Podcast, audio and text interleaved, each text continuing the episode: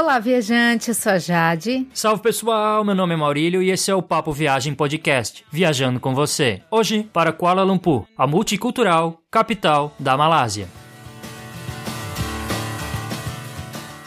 Este é o episódio 047 do Papo Viagem Podcast. A gente já tem episódios sobre vários lugares do mundo, inclusive sobre Singapura, Japão, Tailândia e Bali, que são destinos próximos da Malásia. Para você conferir todos os episódios, basta entrar no nosso site guia do digital.com. Você vai encontrar lá um player na direita com a lista completa de episódios já lançados. É só escolher o episódio, clicar e ouvir. Você também pode baixar os episódios para ouvir no seu computador ou no seu celular. Também não se esqueça de conferir os posts no site. Tem posts sobre a Malásia, Singapura e Tailândia. Outra dica é assinar o feed do podcast por meio de um aplicativo para receber os novos episódios e também assinar a nossa lista de e-mail para receber os novos posts e novidades. Se você tiver dúvidas sobre os destinos de viagem já apresentados, comentários, críticas ou sugestões, é só mandar um e-mail para a gente, contato arroba guia do digital.com. A gente também está nas redes sociais. Procura no Facebook, Twitter e Instagram por Guia do Nômade Digital. Curta as nossas páginas e siga a gente por lá. A gente vai gostar muito de conversar com você e também poder te ajudar se você tiver alguma dúvida e também receber as suas críticas e sugestões que nos ajudam a melhorar. Agora vamos viajar para Kuala Lumpur.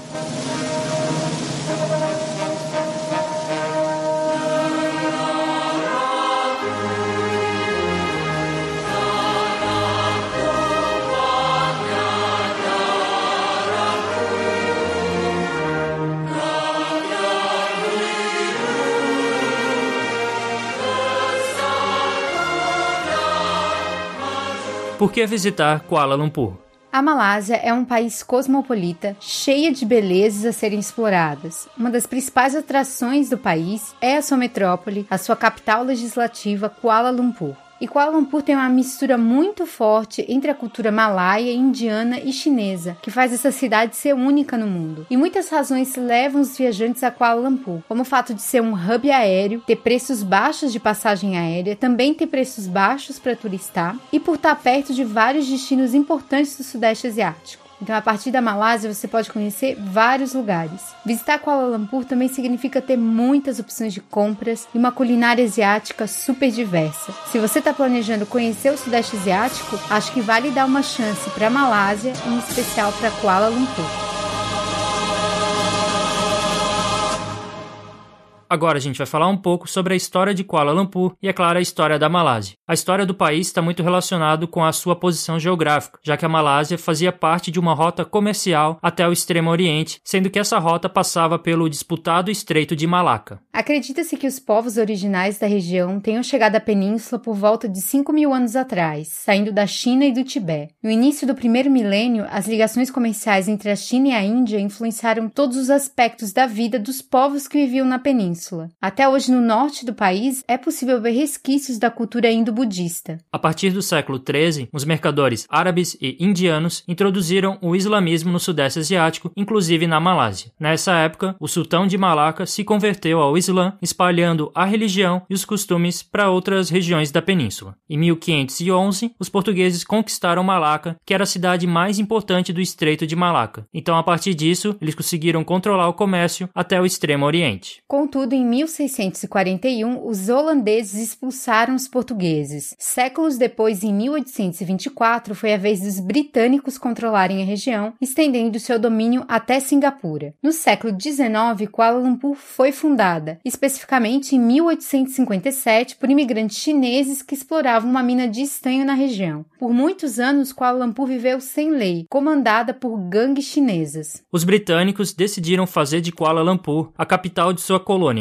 fazendo com que a cidade recebesse investimentos de transporte e novos moradores. Com a Segunda Guerra Mundial, os japoneses dominaram a região e teve uma forte perseguição aos chineses. Com o fim da Segunda Guerra Mundial, a Grã-Bretanha criou a Federação da Malásia, que conseguiria sua independência em 1957 por meio de movimentos de guerrilha. Parte da Península da Malásia, os territórios de Sarawak, de Sabah, na ilha de Bornéu e Singapura formavam um novo país, que pouco tempo depois perdeu Singapura, que se tornou tornou um estado independente. A Malásia e Kuala Lumpur foram formados pela confluência de povos distintos. Diferentes povos chineses, etnias indianas, malaios islâmicos e ocidentais formaram e formam o caldeirão cultural que é a Malásia atualmente. Vale destacar que nem sempre essa convivência é pacífica. Por exemplo, em 2007, os indianos saíram em protesto contra o preconceito que os não islâmicos sofriam no país e foram duramente reprimidos pelo governo, mesmo sendo um governo democrático. O país é uma monarquia parlamentarista, com o rei sendo apenas o chefe de Estado, sem ter a função efetiva na condução das políticas governamentais que são chefiadas pelo primeiro-ministro. Atualmente, Kuala Lumpur é uma cidade muito grande, cheia de atrações diferentes e muita modernidade. Vivem na cidade 1,7 milhão de habitantes, mas na área da Grande Kuala Lumpur são mais de 7 milhões de habitantes.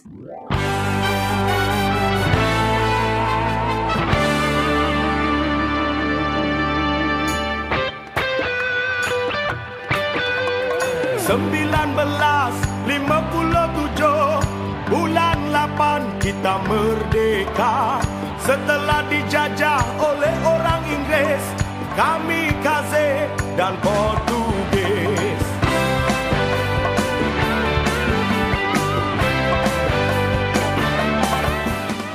Agora a gente vai falar sobre alguns dados gerais importantes para quem vai visitar a Malásia e Kuala Lumpur. A primeira questão é sobre a língua. E essa é uma questão bem complexa no país, porque, como a gente falou, a Malásia possui diferentes grupos étnicos. E cada grupo étnico possui a sua própria língua. Então, você vai encontrar lá o malaio, que é a língua oficial, o mandarim, que é a língua dos chineses, e o tamil, que é a língua de boa parte dos indianos. O inglês é amplamente falado na área do turismo, escolas e empresas, porque a Malásia foi uma colônia da Inglaterra. Então, muita gente fala inglês, você não vai ter dificuldades para se comunicar no país, não vai ser um problema. Em relação à moeda, a Malásia tem como moeda o ringgit da Malásia, que é uma moeda um pouco mais desvalorizada do que o nosso real, mas a Malásia possui alguns produtos e principalmente serviços muito mais baratos do que no Brasil. Em relação às regras de gorjeta, a gorjeta não é obrigatória na Malásia. O que acontece é que em resorts e em hotéis, a gorjeta é comum principalmente quando alguém te ajuda a levar uma mala e faz algum serviço para você. Então, nesse tipo de coisa, se costuma dar alguma gorjeta. Já nos restaurantes, você deve observar se na sua conta há uma taxa de serviço já inclusa. Se houver, você não precisa deixar gorjeta. Caso o serviço seja muito bom e o seu orçamento seja muito flexível, você até pode dar um agrado para o garçom deixar ele mais feliz, com no máximo 10% da conta como gorjeta. Mas não é parte da cultura do país, mas se você der, você não vai estar ofendendo ninguém. O plug da tomada que é utilizado na Malásia é o plug do tipo G, que é o mesmo utilizado no Reino Unido, o mesmo plug utilizado na Inglaterra. É um plug que possui um pino chato vertical e dois pinos chatos horizontais. Em relação ao visto, os brasileiros podem ficar até 90 dias da turismo sem visto na Malásia. Segundo o site do Itamaraty, a Malásia não exige nenhum tipo de vacina, mas para a gente foi pedido o certificado internacional de vacinação contra a febre amarela. Nas áreas de mata, essa doença ela pode existir sim em todo o Sudeste Asiático. Por isso, para a sua saúde e sua segurança, é melhor tomar a vacina contra a febre amarela e tirar o certificado. No post desse episódio tem um link que explica direitinho como você pode tirar o certificado internacional de vacinação contra a febre amarela.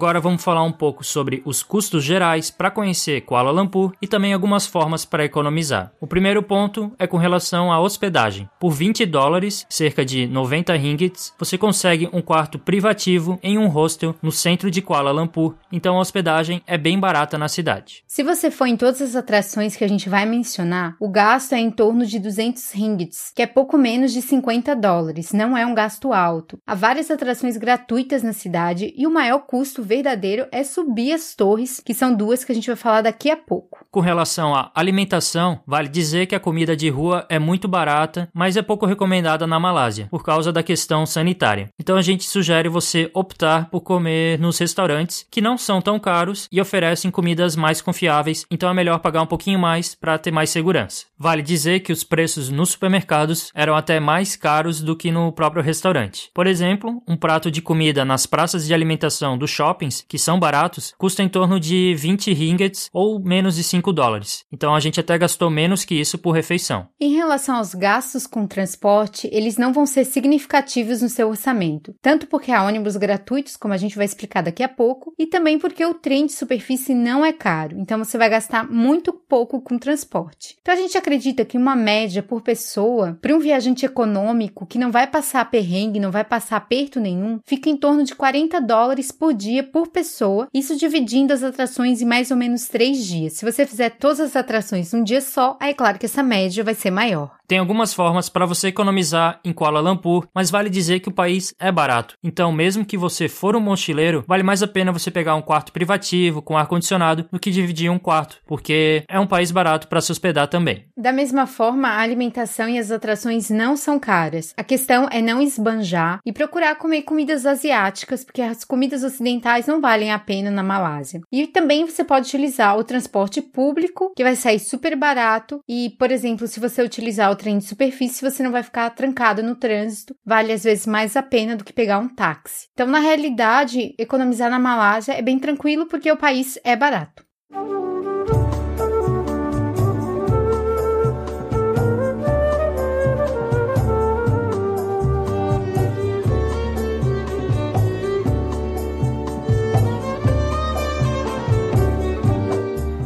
Uma questão bem importante quando se vai visitar o Sudeste Asiático é saber quando viajar. A Malásia é um país que tem uma geografia única. O país é dividido entre a Península da Malásia e a parte norte da ilha de Bornéu. Durante o ano todo, em todas as áreas da Malásia, o clima é equatorial úmido. Isso significa temperaturas sempre próximas aos 30 graus, com chuvas podendo ocorrer o ano inteiro, principalmente no final da tarde. A questão importante é não ir na época das monções, que é quando chove muito, muito mais do que o comum. Basicamente, a parte oeste da península da Malásia, que é onde está localizada Kuala Lumpur, possui período de chuvas entre os meses de abril e outubro. Já a costa leste da península da Malásia e a parte malaia da ilha de Bornéu tem estação de chuva entre novembro e fevereiro. Então, como a gente falou, a gente não recomenda você visitar essas regiões na época de chuva, porque as monções são chuvas fortes e podem impedir que o turista saia do hotel, por exemplo. Mas como Kuala Lumpur fica para dentro da península, não fica exatamente no litoral, ela tem questões particulares em relação às chuvas. Por exemplo, além dos meses mais secos de dezembro a março, ela também possui outros meses que não são chuvosos, como de junho a agosto. Mas vale dizer que as chuvas ocasionais, elas podem acontecer todo dia, mas não são chuvas que duram por muito tempo. Então, se você for viajar para Kuala Lumpur, prefira os meses entre junho e agosto e de dezembro a março. A gente visitou Kuala Lumpur no final de agosto e a gente pegou alguns dias com chuva, mas era tipo aquela chuva de verão. Depois de uma hora, duas horas, parava. Mas de qualquer forma, a gente sugere você evitar a época de monções, porque essas chuvas são bem frequentes, apesar de Kuala Lumpur não sofrer tanto assim com as monções comparada com outros lugares, como por exemplo na Tailândia. E vale destacar que há muitos festivais importantes na Malásia. E nesses festivais, o país e várias cidades, principalmente as mais importantes, elas ficam ou muito cheias ou mudam seu comportamento normal. Por exemplo, entre janeiro e fevereiro acontecem vários festivais que lotam principalmente Kuala Lumpur. Já o Ramadã, que varia de ano a ano, afeta o comportamento das cidades. E sobre quantos dias ficar em Kuala Lumpur? A gente acredita que o ideal é ficar quatro diários, porque dessa forma você vai conseguir conhecer as principais atrações da cidade com folga. Com três diárias dá para você conhecer várias atrações, mas vai ficar um pouco mais corrido, então a gente sugere quatro diárias para conhecer Kuala Lumpur. Mais de quatro diárias a gente já não recomenda porque vai acabar sobrando dia. Então acho que entre três e quatro, dependendo do seu ritmo de viagem e do que você se interessa.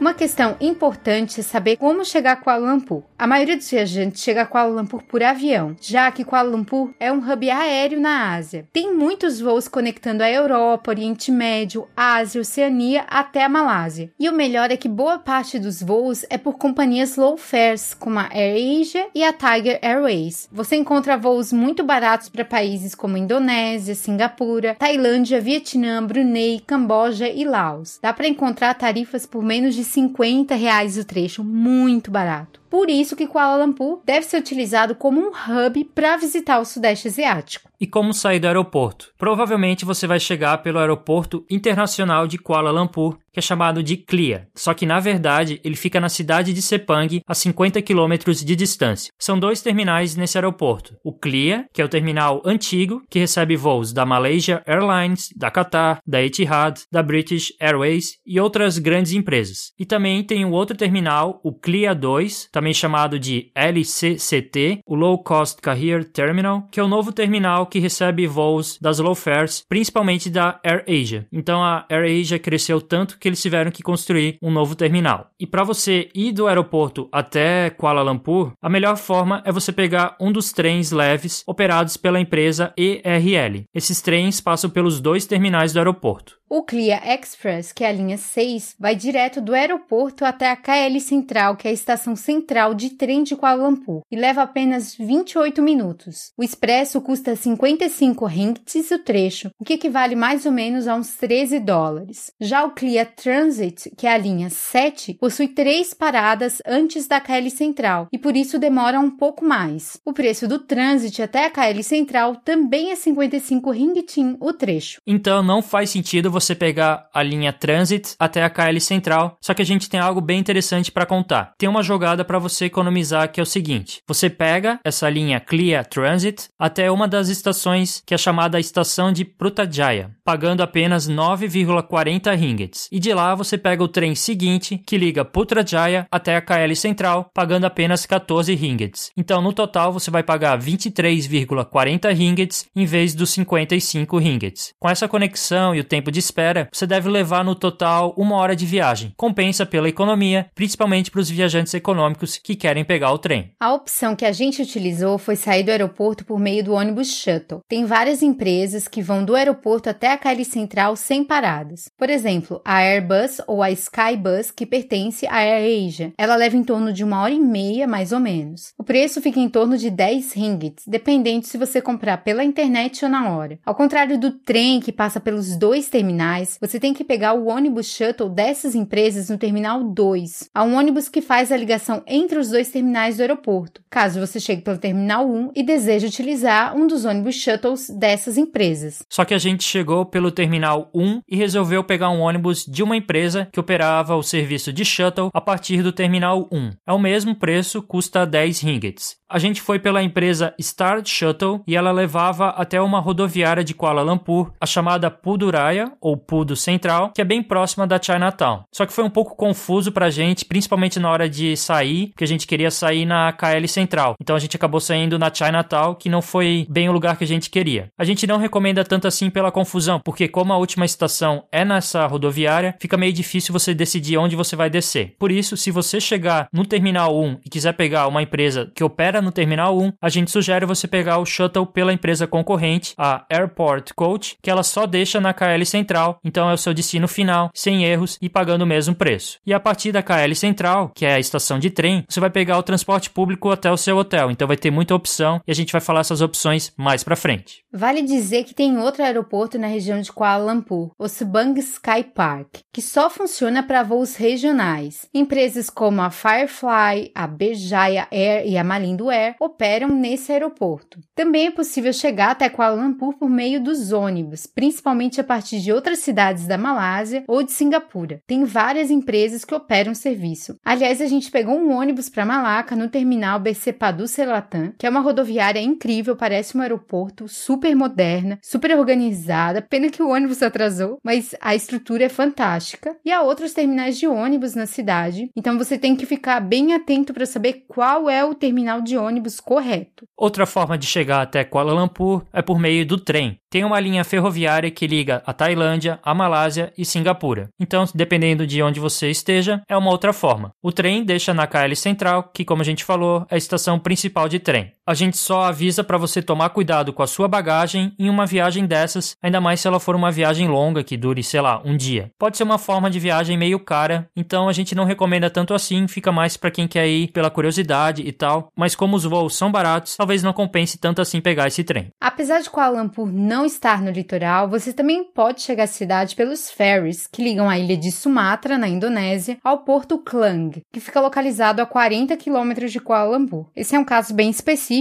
para quem está na Indonésia.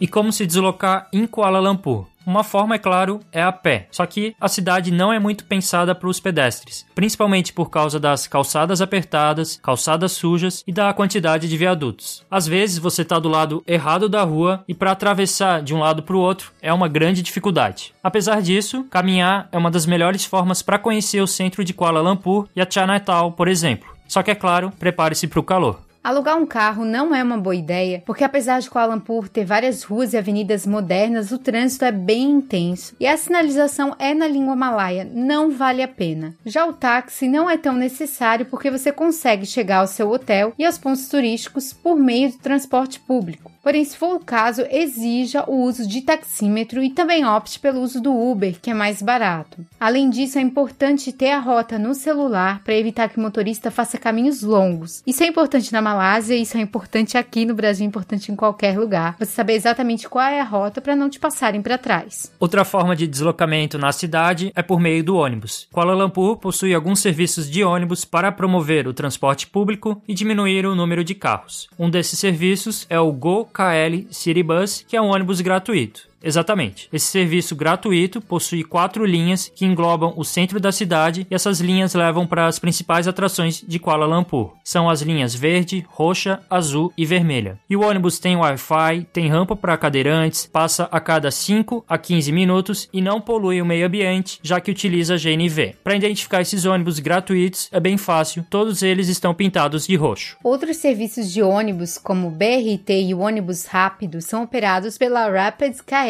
que não é um serviço caro, mas é mais utilizado pelos locais que sabem se localizar tranquilamente. Para o turista fica meio complicado pela falta de sinalização nesse serviço, então é melhor pegar o trem e o monorail ou o monotrilho e também utilizar o ônibus gratuito, que faz a ligação do centro da cidade e é melhor sinalizado. Então, além dos ônibus BRT, a empresa Rapid KL, ela opera o monotrilho que anda ali pelo centro da cidade, o KLCC. A linha do monotrilho é a linha de número número 8. A mesma empresa opera as linhas 3, 4 e 5 do trem leve. Essas quatro linhas se integram pagando apenas uma tarifa. A gente utilizou o monotrilho, a gente utilizou o trem leve e gostou bastante. Você utiliza umas máquinas que tem várias línguas, então você não vai ter problema com isso. E ali você paga e eles te dão um token que é tipo uma moedinha que você põe ali na catraca. É bem tranquilo, sai o troco certinho. É uma ótima forma de deslocamento. E utilizando o monotrilho e o trem leve, você não pega trânsito, que é um problema dessas cidades tão grandes como Kuala Lumpur. Você deve prestar atenção que a outra empresa que opera as linhas 1 e 2 do trem leve. O nome da empresa é a KTM Commuter e essas linhas vão até os subúrbios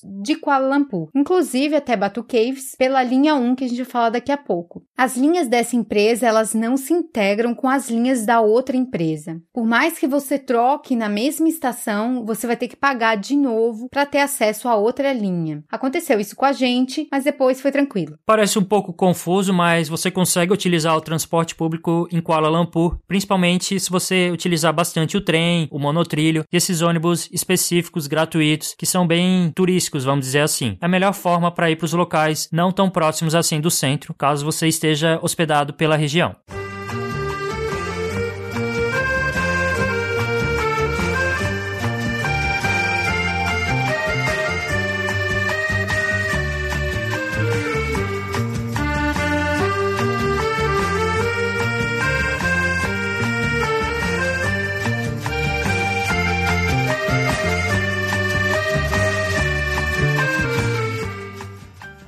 Relação a onde ficar em Kuala Lumpur, cada bairro da cidade tem suas diferenças, tem seus pontos positivos e negativos que podem ou não se enquadrar no seu perfil de viajante. E a gente vai conhecer um pouquinho deles agora. A Chinatown é o bairro chinês e tem como principal rua a Rua Petalin, que é conhecida por possuir inúmeras barracas com produtos falsificados, comidas típicas da China e várias frutas. As facilidades na locomoção, porque ali passa linha de trem, monotrilho, ônibus e a proximidade com as principais atrações turísticas de Kuala Lumpur torna Chinatown um dos bairros mais centrais para os viajantes. Só que um ponto positivo que é muito levado em conta é a questão da disponibilidade de acomodações baratas, principalmente hostels. Por isso muitos mochileiros escolhem ficar nas redondezas da rua Petalin. Só que você deve levar em conta que há pontos negativos, como por exemplo, a região não é muito bonita, tem bastante sujeira na rua, mais do que o normal para Kuala Lumpur, e também tem bastante barulho à noite. Agora, se você quer economizar e quer estar tá bem localizado, a Chinatown é o lugar certo para você. A região que a gente recomenda e que a gente escolheu foi a região de Bukit Bintang.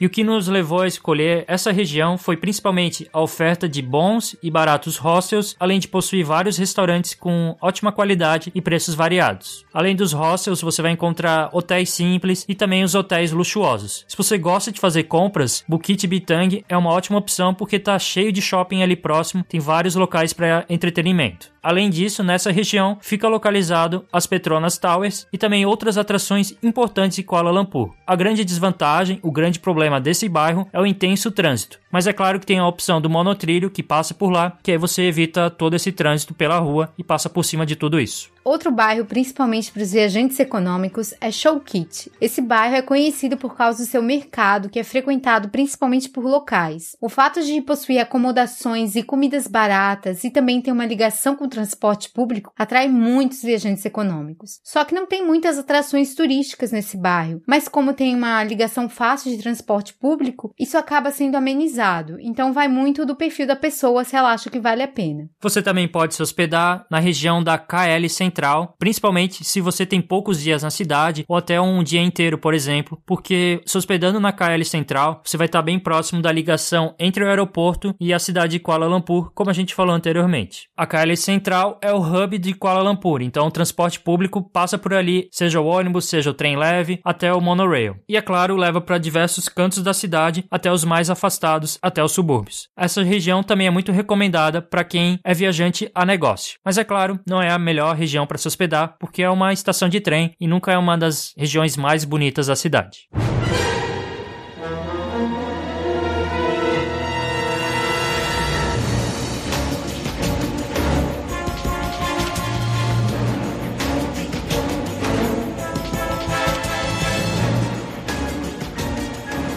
Sudeste Asiático, as dicas de segurança elas dizem respeito principalmente aos cuidados com a saúde e aos golpes contra turistas. Os cuidados básicos de saúde que a gente recomenda que você tenha é sempre beber água mineral, usar repelente, principalmente porque em algumas épocas tem dengue em Kuala Lumpur, assim como tem nas principais capitais do Brasil, e vale destacar que não há malária na cidade, mas para quem faz os passeios nas montanhas da Malásia, vai estar sujeito a doenças típicas de zonas equatoriais. Você também tem que tomar cuidado com as chuvas bem doidas que formam do nada. Então, se você está planejando alguma coisa e começa a chover pra caramba, é bom estar tá preparado com um plano B, bom ir para um museu, por exemplo, ir para um shopping, é uma alternativa. Outra questão é que o ar da Malásia em algumas épocas pode ter neblina de fumaça por causa das queimadas na Indonésia. Na realidade, em várias partes do Sudeste Asiático é afetado por essas queimadas na Indonésia. Então, isso é importante para quem tem problemas respiratórios que sofrem mais com essa fumaça. Em relação aos crimes, a maior preocupação é com batedores de carteira. Então você tem que ter as precauções básicas. A gente não achou a cidade perigosa, mas sempre fique com o pé atrás. Tome cuidado com seu cartão de crédito para não ser roubado e também com a sua câmera. Além disso, tome cuidado com o dinheiro, porque é importante você reconhecer as cédulas do dinheiro da Malásia, o ringgit. Pode ocorrer de tentarem te passar a moeda da Tailândia, que é o baht, e que vale menos que o ringgit, mas é uma moeda bem parecida. Então isso pode ocorrer com os turistas. Outra coisa é evitar os táxis perto de hotéis e de atrações, porque eles vão tentar achar um jeito de fazer uma corrida mais longa. E além disso, os taxistas, eles podem tentar vender ingressos supostamente mais baratos, mas que não valem tanto a pena assim. Quando você for visitar templo, também fique atento à vestimenta. Uma dica bem legal é sempre ter tipo uma canga, alguma coisa que você possa amarrar na cintura e cobrir principalmente as pernas, porque faz tanto calor, tanto calor em Kuala Lumpur, que é difícil você conseguir colocar uma calça. E vale dizer que a vestimenta vale tanto para o homem e para a mulher. Se você tiver de bermuda, você não consegue entrar numa mesquita, por exemplo, então vá de calça ou você vai ter que usar a roupa que eles disponibilizam. Se você tiver alguma dúvida sobre golpes de turistas mais frequentes, vale escutar o nosso episódio específico sobre isso.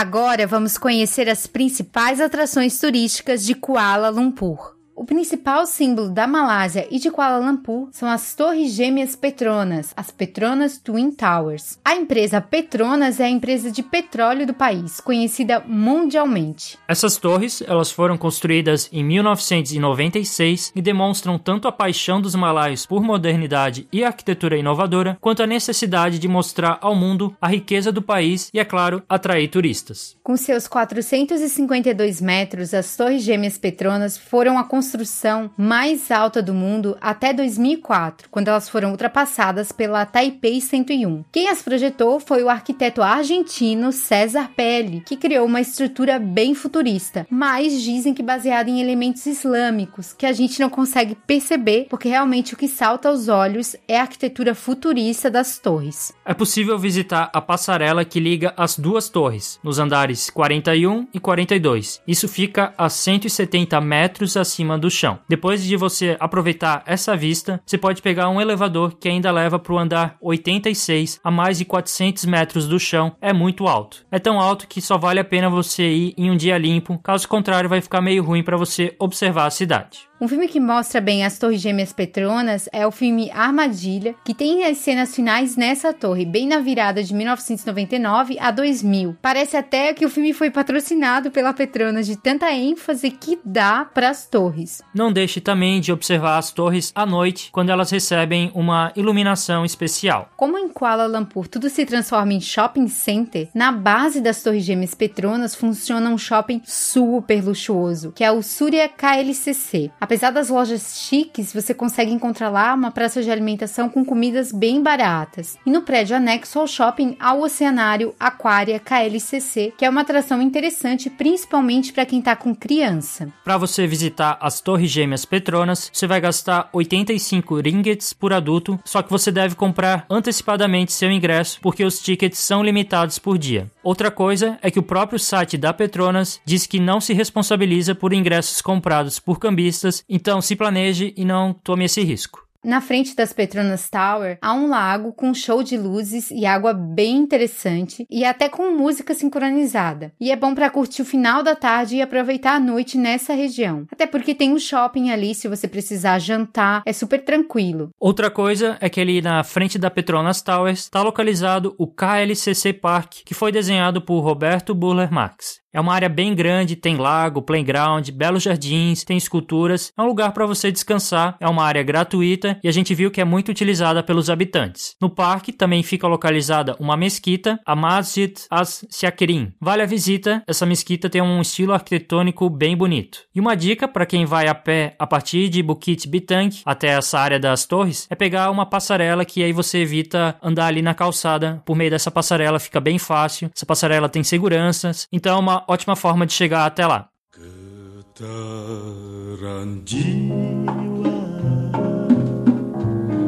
melanda hatiku tersusun nada irama dan lagu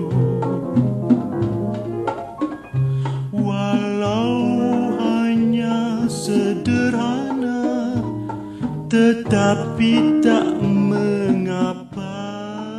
torre alta é algo que não falta em Kuala Lumpur. Tem até uma outra torre gigantesca com 421 metros de altura, que é a Menara KL ou a KL Tower. Ela fica localizada em um morro que dá a impressão de que ela é mais alta do que as Torres Petronas, mas na realidade ela não é. E também por causa disso você consegue ver a KL Tower de vários pontos da cidade. A sua arquitetura e as suas cores, elas tornam a torre bastante interessante e bastante diferente das Torres Gêmeas Petronas. Essa construção foi aberta ao ao público em 1996 e ela também oferece uma vista panorâmica de Kuala Lumpur, além de um restaurante a quase 300 metros de altura. E a grande vantagem de subir nessa torre é que você vai avistar as Petronas Towers e também, como ela está no morro, tem uma altura bem parecida com as Petronas Towers. Então muita gente prefere subir a KL Tower para observar o prédio das Torres Gêmeas. Além disso, é incluso no valor do ingresso um áudio-guia que fala dos pontos turísticos da cidade. Você também pode subir à noite para curtir as luzes de Kuala Lumpur. Outra coisa que vale a pena curtir é a reserva florestal que você vai percorrer no caminho até a torre. É um caminho bem bonito. Uma avisa é que lá tem umas armadilhas para turistas, tipo um aquário, mini zoológico, loja de souvenir, coisas que não valem a pena. É melhor evitar e não comprar esses extras ou combos do ticket. O que vale a pena mesmo é a vista, mas sempre num dia bom, porque se pegar aquela neblina de Kuala Lumpur, você não vai conseguir ver muita coisa. O bilhete adulto para a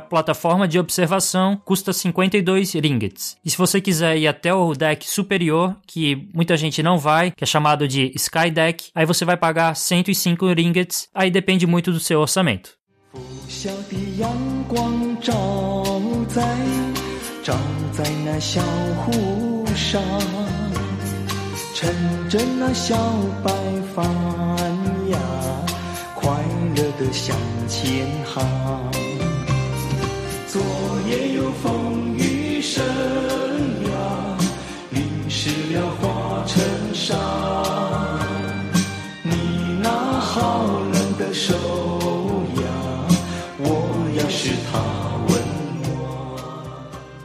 Como a gente falou anteriormente, Kuala Lumpur possui seu bairro chinês, que é chamado de Chinatown. E é bem interessante porque esse bairro tem características bem marcantes. Você vai encontrar uma grande quantidade de pequenos comércios que vendem produtos, vamos dizer assim, falsificados, tem as lindas lanternas, tem muita gente e, é claro, as hospedagens baratas. É um dos lugares mais turísticos da cidade, só que é bem lotado e um pouco sujo. A Chinatown tem uma história bem surpreendente. Era lá que era produzida a tapioca para a cidade. Sim, tapioca de mandioca. Os portugueses e os espanhóis, eles levaram da América mandioca, que eles chamam de caçava, para o sudeste asiático. E foi lá na Chinatown que era produzida essa tapioca. A principal rua da Chinatown é a Rua Petaling, que é um calçadão onde está a maioria das lojas e os turistas se aglomeram. É interessante, além de caminhar nessa rua principal, nas ruas próximas a Yalan Petaling, que você vai encontrar construções bem antigas e também vários restaurantes e, é claro, os templos. Na rua Yalan Tun Li há um belo templo hindu chamado de Sri Maha Mariamman. Esse templo ele foi o ponto alto da nossa visita a Chinatown, porque a gente não estava interessado em compras e o templo é muito belo. Esse templo, ele é muito limpo, muito bem conservado. A entrada é gratuita, você só paga quase nada só para guardar os sapatos. É sério, esse templo é imperdível, é um dos templos hindus mais bonitos que a gente já viu em toda a nossa vida e é o principal templo hindu de Kuala Lumpur. Imperdível. E é claro que você vai encontrar também os templos chineses na Chinatown, sejam os templos taoísta ou budista. Há o templo Tianhou, assim como como o Quan Yin, o Chan Se Shu Yuan, o Quan Ti e o Xin Tsue Tzu Ya. Todos esses templos têm no mínimo 100 anos.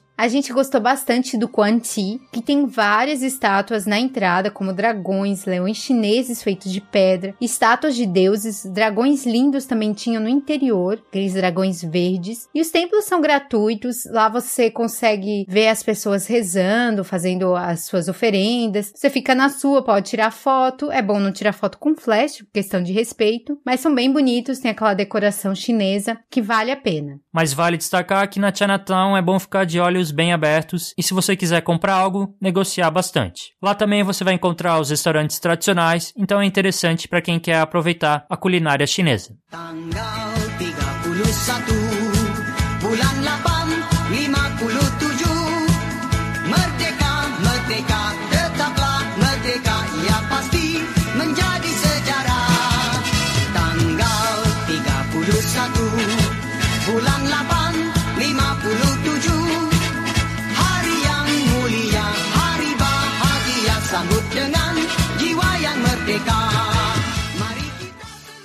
Bem perto da Chinatown, ainda na região da cidade antiga, há um belo mercado fechado, que é o Mercado Central. A gente achou os artigos bem bonitos no mercado. Na internet dizia que esses artigos são artesanais. E há vários restaurantes também no Mercado Central, principalmente no último andar. E perto desse mercado central, indo em direção ao bairro colonial, você vai encontrar a Praça Merdeka, sendo que Merdeka significa independência. Então esse é um dos símbolos da independência do país e é o local onde ocorrem as comemorações das festas. É uma praça bem grande, porque antigamente era um campo de cricket dos britânicos e atualmente é a Praça da Independência. Ao redor da Praça Merdeka se localizam importantes prédios e muitos com arquitetura colonial, mas que tem um toque meio islâmico, tem uma arquitetura diferenciada. É algo assim, eu acho que muito único. Inclusive, na praça há o maior mastro para bandeiras do mundo com 95 metros. A gente não conseguiu notar esse mastro, mas dizem que ele é o maior. Até porque tinha uma festa ali que acontecia em Independência, então a gente nem conseguiu notar que existia esse mastro. Então tem vários prédios coloniais bem bonitos ali na região dessa praça. Destaca-se principalmente o edifício Sultan Abdul Samad. Ele foi construído em 1897 e segue um estilo mouro. Você vai ver uma torre que possui grandes relógios e, é claro, a arquitetura grandiosa desse prédio que hoje abriga o Ministério do Governo. Há na região também o Museu da Música e a Kuala Lumpur City Gallery, que tem o famoso letreiro I Love KL, que é Kuala Lumpur, sempre cheio de turistas tirando fotos. Outra construção da época colonial muito bonita é a estação antiga de trem, que foi construída em 1910. Ela foi substituída pela KL Central. A construção ela é realmente belíssima, ela tem um estilo mouro e é bem clara, e tem alguns trens que ainda passam por lá. Também há a Masjid Jamek, que é a mesquita mais antiga da cidade. Essa região vale ser descoberta, ser caminhada para você tirar várias fotos, porque tem uma arquitetura bem diferente.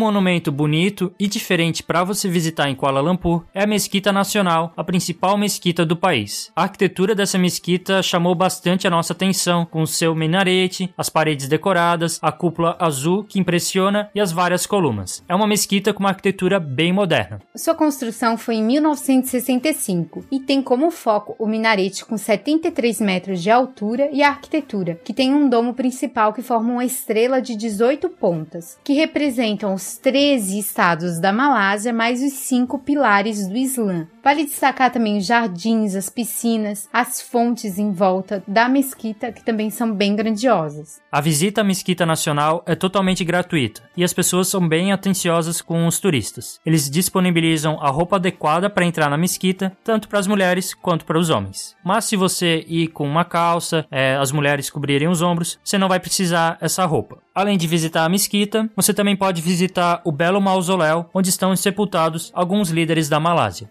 Pertinho da Mesquita Nacional fica o grandioso e quase perfeito KL Lake Gardens, ou Jardins do Lago de Kuala Lumpur. Também é conhecido como Perdana Botanical Gardens, e essa é uma atração imperdível da cidade, que a gente acredita que não pode ficar de fora do seu roteiro, principalmente para quem é apaixonado pela natureza exuberante das zonas tropicais. Você vai encontrar várias plantas exóticas, principalmente orquídeas. O jardim foi fundado em 1888 por governantes britânicos e, é claro, se tornou um lugar de refúgio e tranquilidade na movimentada e louca Kuala Lumpur. As principais atrações turísticas dos jardins do Lago de Kuala Lumpur são o Parque dos Pássaros e o Parque das Orquídeas, mas também há outras áreas, como o próprio lago, que dá nome ao parque. Há também as áreas dedicadas às borboletas, aos hibiscos e aos cervos. O Parque dos Pássaros é o maior parque de pássaros com caminhada livre do mundo. Abriga 3 mil pássaros de 200 diferentes espécies. É impressionante. Só que vale a pena chegar cedo porque essa atração ela é muito visitada. As crianças gostam muito, vem muitos estudantes. Então você tem que chegar cedo. O ticket custa 50 ringgits, que é aproximadamente 12 dólares. Uma das áreas que a gente mais gostou do parque foi o Parque das Orquídeas, porque lá você vai encontrar diferentes espécies dessa flor que se adaptam muito bem ao clima quente e úmido da Malásia. Não perca porque é totalmente gratuito e é um passeio que vale bastante a pena pelas fotos também. Realmente, esse jardim é um dos mais bonitos do mundo, muito bem cuidado. Se você quiser relaxar, é, sair um pouco da loucura, você tem que visitar esse jardim que é incrível. Só para lembrar, você só paga para visitar os parques fechados, como por exemplo a área dos pássaros, todo o parque de orquídeas, as flores, os lagos, para você caminhar, você não paga nada, porque é um parque público que tem algumas áreas que precisam ser fechadas porque são mais custosas. Vale muito a pena, não deixe de visitar. Berhembus angin malam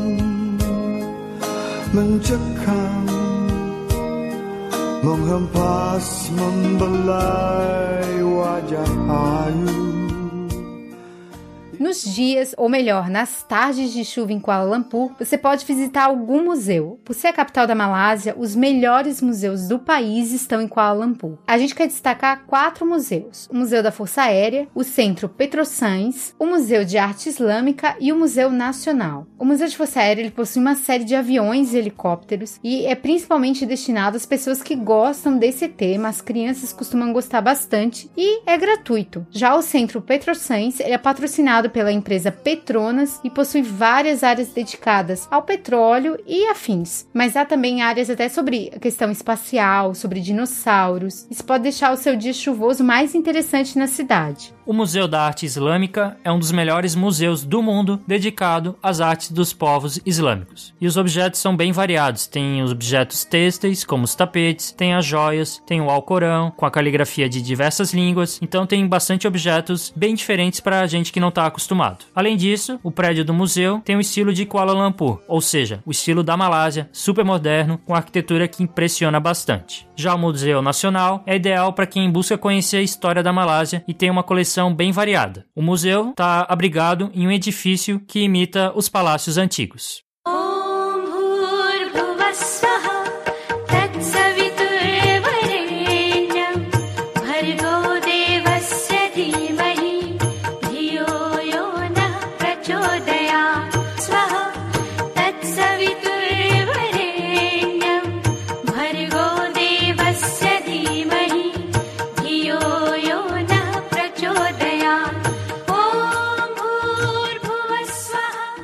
Atração imperdível de Kuala Lumpur, que eu acredito que quase todos ou todos os visitantes vão, é as cavernas Batu, ou Batu Caves, que é um dos pontos turísticos mais importantes também da Malásia. Batu Caves está localizada em Selangor, apenas 13 quilômetros ao norte de Kuala Lumpur. Em Batu Caves há enormes paredões de rocha com mais de 100 metros de altura. Nessas paredes ficam as cavernas, inclusive a caverna Templo, que possui no seu interior um templo hindu, e é lá que ocorre o Festival Hindu de Thaipusam, em janeiro ou em fevereiro, dependendo do ano, que movimenta não só aquela região, mas também a cidade. A Batu Caves tem um brilho especial por causa da sua estátua de um deus hindu chamado Murugan. Então, quando você vê a escadaria, você já vai ver essa estátua gigante e essa escadaria então leva até a caverna Templo. A estátua desse deus foi inaugurada em 2006 e tem uma altura de 42 metros, o que impressiona bastante. Depois de tirar muitas fotos com a estátua do deus Murugan, é necessário subir 272 degraus até a caverna templo. Essa é a única maneira de chegar até a caverna, e vale ressaltar que todo esse trajeto, incluindo a caverna templo, é gratuito e fica aberto das 7 até as 19 horas. Na escadaria, prepare-se porque você vai ser assediado por macacos que querem querem comida. Por precaução, não dê comida a eles, não leve comida nas mochilas, nem em sacolas, mesmo porque eles vão tentar abrir. Depois de você driblar os macacos e vencer as escadas, você vai chegar na caverna do templo. A primeira impressão que se tem da caverna templo é uma caverna bastante escura e úmida. Realmente essas características são verdadeiras, mas no final da caverna há um buraco bem gigantesco que deixa a luz entrar, juntamente com os macacos, é claro. O ponto alto da caverna templo é a vista de Batu Caves, a vista que você tem lá do alto. O pequeno templo dentro da caverna e as estátuas dos deuses do hinduísmo também são bonitas, mas a visita à caverna templo seria mais interessante se o local fosse mais bem cuidado, coisa que não acontece. Como a gente falou antes, a gente visitou um templo hindu no centro de Kuala Lumpur, super bem cuidado. E não é isso que acontece com Batu Caves. Além da caverna templo, você pode visitar a caverna escura. Essa caverna tem um foco educativo e científico, porque lá vive a aranha alçapão, uma das espécies de aranha mais antigas do mundo. Só que muitas vezes essa caverna está fechada porque as visitas só são permitidas com guias, então você tem que pagar para visitar a caverna escura. Você também tem que pagar para visitar a Vila das Cavernas, que custa 15 ringgits, que fica no começo de Batu Cave sem a necessidade de subir as escadas e se assemelha mais a um museu hindu. A Vila das Cavernas é uma boa opção para quem tem problemas de locomoção e não pode subir os 272 degraus da escadaria. Para chegar até Batu Caves, a melhor forma é por meio do trem. Você pega ali na estação KL Central, que é a principal estação, os trens da KTM Commuter. Então você pega essa linha, a linha 1, que leva até lá. O ticket do trem é bem barato, custa apenas 2 ringgits, então fica bem fácil para você chegar até lá, apesar de ser um pouco afastado. E como é muito fácil de chegar, muito barato, a caverna é de graça, não vale a pena fazer tours pagos a partir de Kuala Lumpur. Então, se alguém oferecer algum tour para você, se organiza, tem bastante material na internet, a gente tem material sobre isso, dá para fazer tranquilo.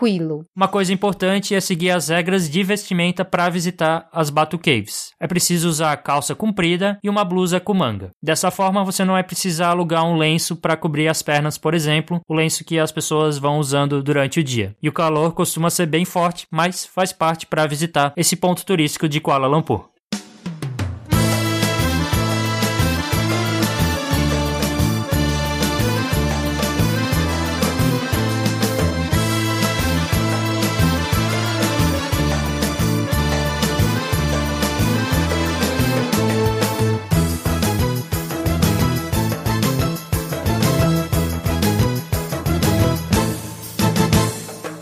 Atração da cidade é aproveitar a área de compras e também aproveitar a culinária de Kuala Lumpur. As grandes metrópoles do Sudeste Asiático são ótimos lugares para fazer compras, tanto devido ao preço, que acaba sendo melhor do que no Brasil, e também por causa da variedade de produtos. Em Kuala Lumpur não é diferente. Há muitas, mas muitas opções de shopping centers, que muitas vezes são conectados entre si. Você nem precisa atravessar a rua ou se molhar num dia de chuva, tem passarela entre os shoppings. Com certeza, uma das melhores regiões para fazer compras é o bairro Bukit Bintang, que é ali no centro de Kuala Lumpur. A Bukit Bintang, inclusive, é a principal avenida e é repleta de shopping centers. Você vai encontrar lojas simples, até lojas de marcas famosas, os shoppings inteiramente dedicados a eletrônicos, shoppings para comprar roupa e também locais específicos para quem quer aproveitar os restaurantes. Alguns shopping centers muito famosos que você vai encontrar de tudo, inclusive entretenimento, como o Berjaya Times Square e o Pavilion KL. A Plaza Low Yacht trabalha especificamente com tecnologia. Se você quiser algo mais tradicional, pode visitar o Mercado Central, como a gente já falou antes. Além de comprar, você pode aproveitar os preços bons de Kuala Lumpur para comer bastante, que a comida é barata até mesmo nos restaurantes. A gente comeu várias vezes comida vietnamita que é muito boa, além de comida chinesa. A comida da Malásia não é tão atrativa assim, mas tem comida de vários países do Sudeste Asiático. Vale também apostar nas frutas do país, que são bem diferentes e variadas, como a curiosa durian, que tem um cheiro bem forte. Suri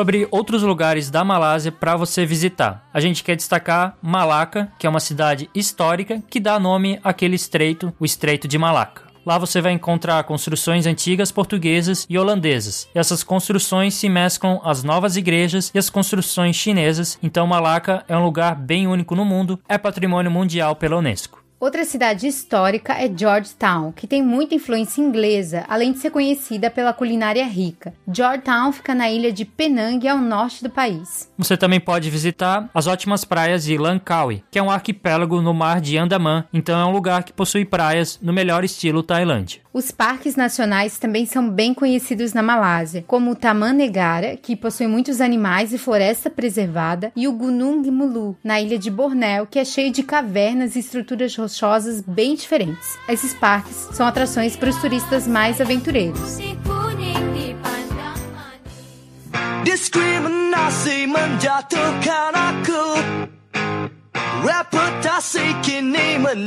Bisu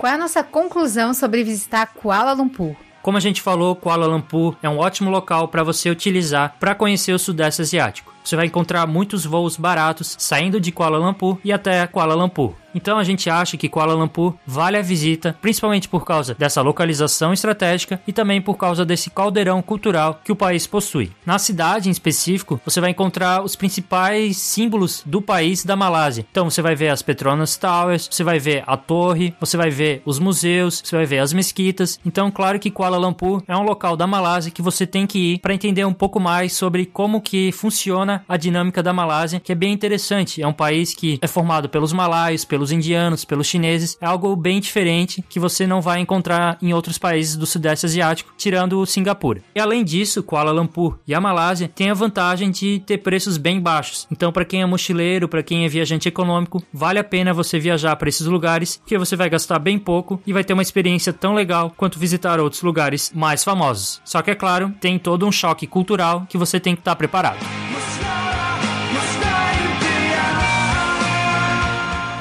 Esperamos que você tenha gostado de viajar com a gente para a multicultural Kuala Lumpur, um destino que é pouco conhecido e pouco divulgado nos países ocidentais, mas que tem suas especificidades, tem seus pontos positivos, tem seus pontos negativos, mas tem muitas características únicas. Se você tiver alguma dúvida, comentário ou sugestão sobre esse ou outro episódio do Papo Viagem Podcast, basta entrar em contato com a gente pelo e-mail contato